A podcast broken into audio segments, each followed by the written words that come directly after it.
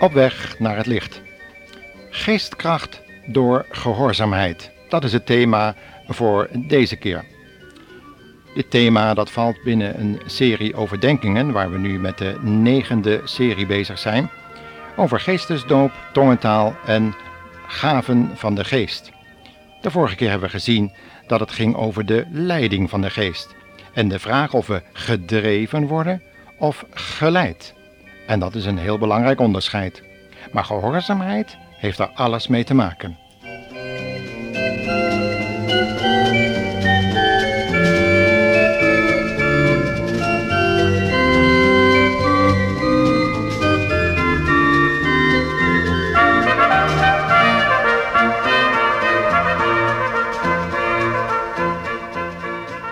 De aandachtige luisteraar zal vorige keer zeker Lucas 4 vers 1 opgeslagen hebben en de wat meer bijbelvaste luisteraar zal dat in verbinding gebracht hebben met Marcus 1 vers 12.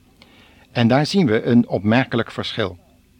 In Lucas 4 wordt gesproken dat de Heer Jezus geleid werd door de Heilige Geest, terwijl in Marcus 1 vers 12 wordt gesproken over gedreven worden door de Geest. Tja, gedreven of geleid. Ik denk dat dit verschil te maken heeft met datzelfde fenomeen waar zoveel bijbelgeleerden over gestruikeld zijn, wat we vinden in de geschiedenis van de volkstelling van David, in 1 Kronieken 21 vers 1, wat vergeleken kan worden met 2 Samuel 24 vers 1.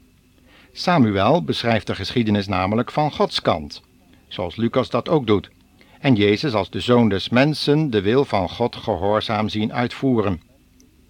En dan ontmoet hij daar zo dadelijk de Satan, die hem tracht te verleiden tot zonde. Bij David was de kroniekschrijver het die het van de menselijke kant beschrijft en de rol van Satan laat zien in dit proces. Hij wil gebruik maken van Davids hoogmoed om Gods toorn op te roepen over het hele volk. En zo kunnen we ook spreken dat Marcus het over drijven heeft, waarin we de demonische kant kunnen zien. Dus je kan geleid worden door de Heilige Geest naar een moeilijke plaats waar de verzoeking zal plaatsvinden, zoals Paulus dat ook had ervaren en de profeet Agabus dan ook voorspelde dat er veel moeilijkheden zouden komen en dat Paulus zich geleid wist door de Heilige Geest en tegelijkertijd gedreven wist. En dat is best moeilijk voor gelovigen om dat onderscheid in de gaten te houden. We lezen daar ook iets van in Jacobus 1 als het gaat om verleid worden en door je eigen begeerten en tegelijkertijd geleid worden door de Heilige Geest die van de begeerte afbrengt en ze op de juiste plaats brengt.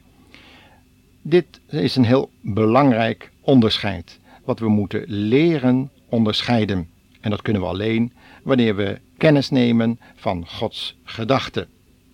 In ieder geval staat er in Romeinen 8 vers 13 en 14 het volgende: als u zich door uw eigen zin laat leiden, of met andere woorden, als u naar de begeerten van het vlees leeft, dan laat u zich drijven op uw gevoel en begeerte, en dan zult u sterven.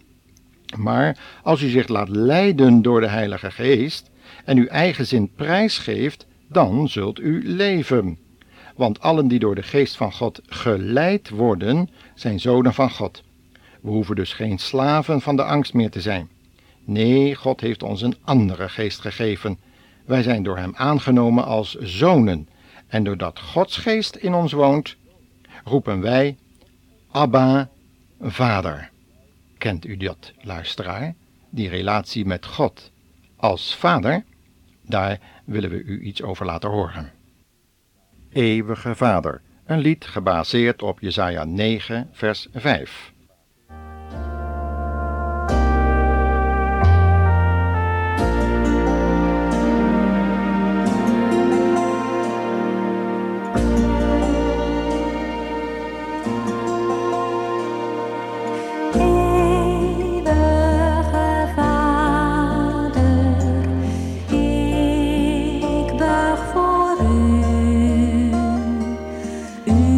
De machtige schijn.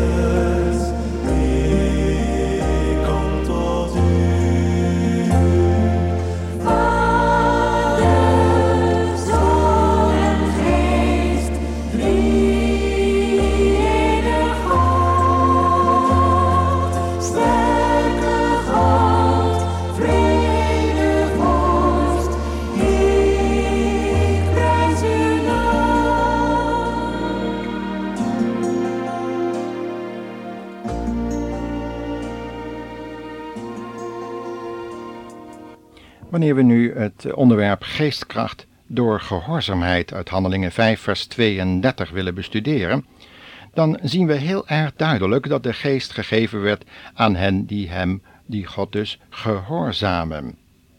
We leven in een tijd dat iedereen graag kracht wil hebben, geestelijke kracht wel te verstaan. Ook christenen maken dikwijls de fout dat ze om kracht bidden, in plaats van zich in gehoorzaamheid te buigen voor het woord van God. In 2 Korinther 12 vers 10 daar staat: zeer gaarne zal ik dus in zwakheden roemen, opdat de kracht van Christus over mij komen.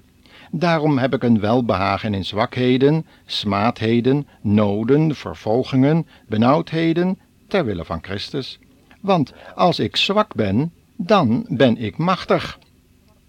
Toen Petrus voor de Grote Raad stond, dat is een soort synodevergadering die toezicht op het godsdienstige leven hield, waren de christenen helemaal niet sterk.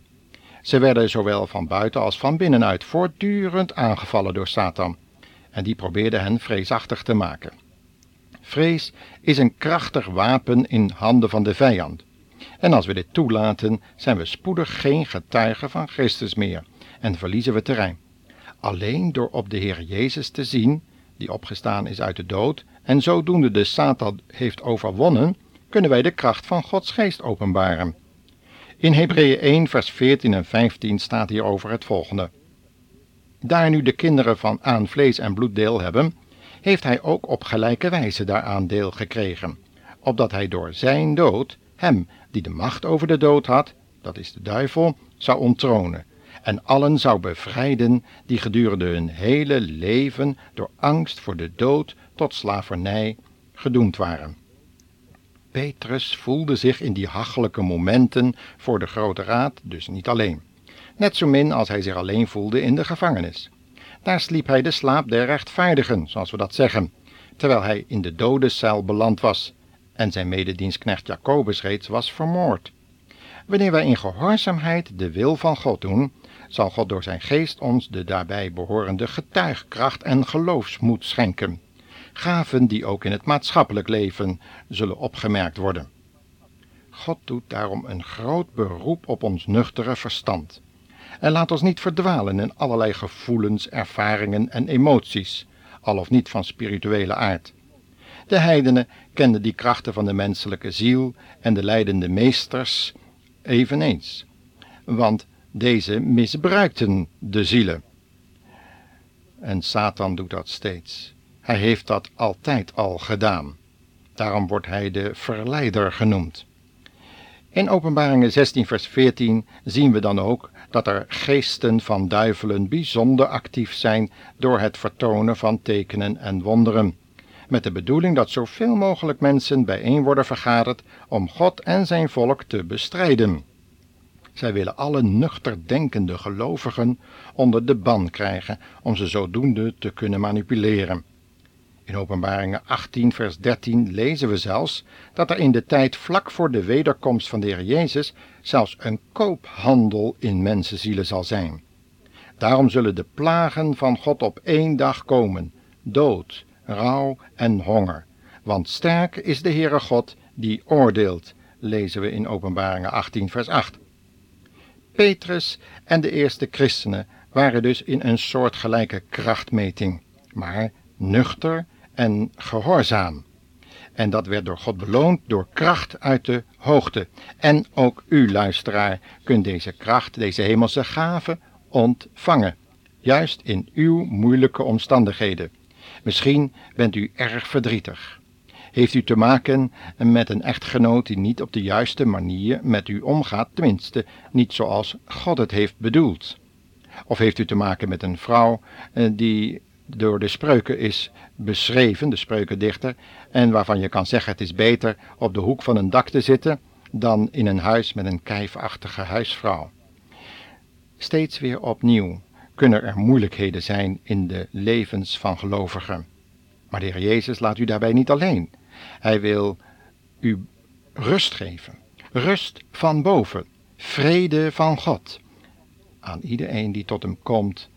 En hij wijst niemand terug. Wanneer u radicaal kiest voor gehoorzaamheid aan Gods woord, dat kan wel eens betekenen dat u tegen uw eigen bloedbanden moet kiezen, zal de Heilige Geest u kracht geven om stand te houden in uw moeilijke omstandigheden en de listige verleidingen van Satan en allerlei menselijke vertoningen van kracht, spot, hoon en agressie. Dat geeft dan een gevoel van opluchting en blijdschap dat de Heere Jezus bij u is en uw keuze niet alleen respecteert, maar beloont. Wij hoeven het niet meer zelf te doen, maar we mogen God in ons aan het werk laten en zelf zwak blijven. En dan geven we heel bewust ruimte aan de Heilige Geest die onze ziel zal leiden zoals Hij dat wil. Hij zal u leiden aan grazige weiden en aan zeer stille wateren, zoals die bekende Psalm 23 het belooft. Heeft u zich al zo aan de Heer Jezus overgegeven, beste luisteraar, wie u ook bent en in wat voor omstandigheden u zich ook bevindt? Het vraagt wel een radicale beslissing, dat is waar. Maar het resultaat is heerlijk en heeft eeuwigheidswaarde.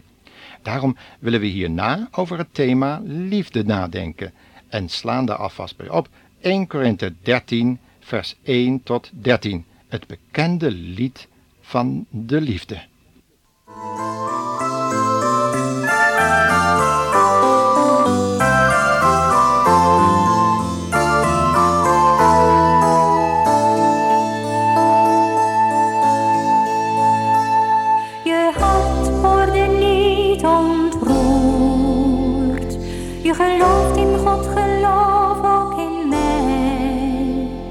In het huis van mijn vader zijn vele woningen.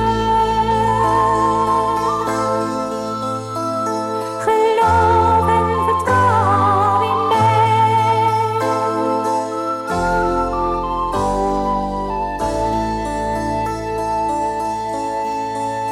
En waar ik heen ga, weet je de weg.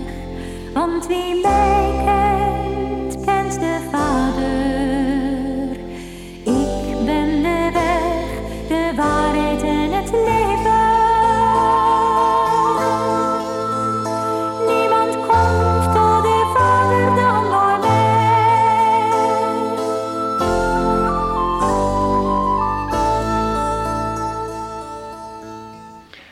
liefde bewerkt, kan niet beter onder woorden gebracht worden dan er staat beschreven in 1 Korinther 13. Daarom willen we deze uitzending heel eenvoudig besluiten door het geheel te lezen. In een eigentijdse verwoording van de Bijbel volgens het principe van de Living Bible. Als ik wel de talen van mensen en engelen zou spreken, maar geen liefde heb, klink ik als een dreunende gong of een schetterende cymbaal. En als ik Gods woorden doorgeef en alle diepe dingen doorgrond, alles weet en al het geloof heb, zodat ik bergen kan verzetten, maar geen liefde heb, dan ben ik niets. Als ik mijn bezittingen stuk voor stuk uitdeel en mijn lichaam geef om te worden verbrand, maar geen liefde heb, dan heb ik er niets aan. De liefde is geduldig, de liefde is vriendelijk, de liefde is niet jaloers, ze doet niets gewichtig en is niet trots. Ze kwetst niet, is niet egoïstisch en voelt zich nooit beledigd. Ze neemt niemand iets kwalijks. Zij is niet blij met onrecht, maar juist met de waarheid.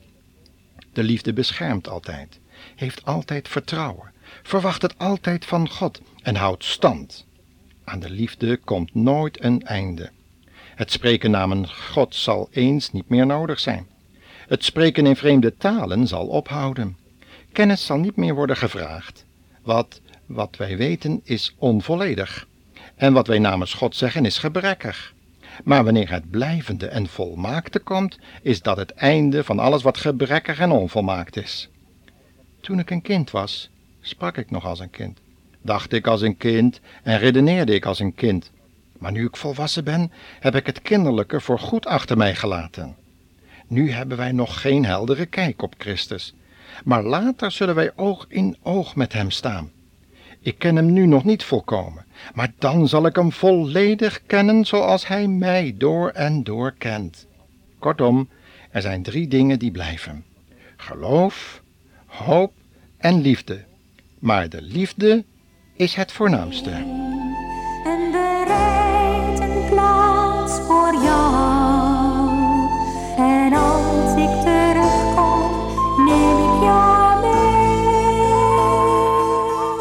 Het is onmogelijk om hier nog iets aan toe te voegen. Deze liefde vinden we niet in onszelf, maar kunnen we wel ontvangen door het geloof in Jezus Christus. En dat willen we u graag toewensen. In Romeinen 5 vers 5 staat dat God die liefde, zijn liefde dus, in onze harten wil uitstorten. God zegene u en tot de volgende uitzending.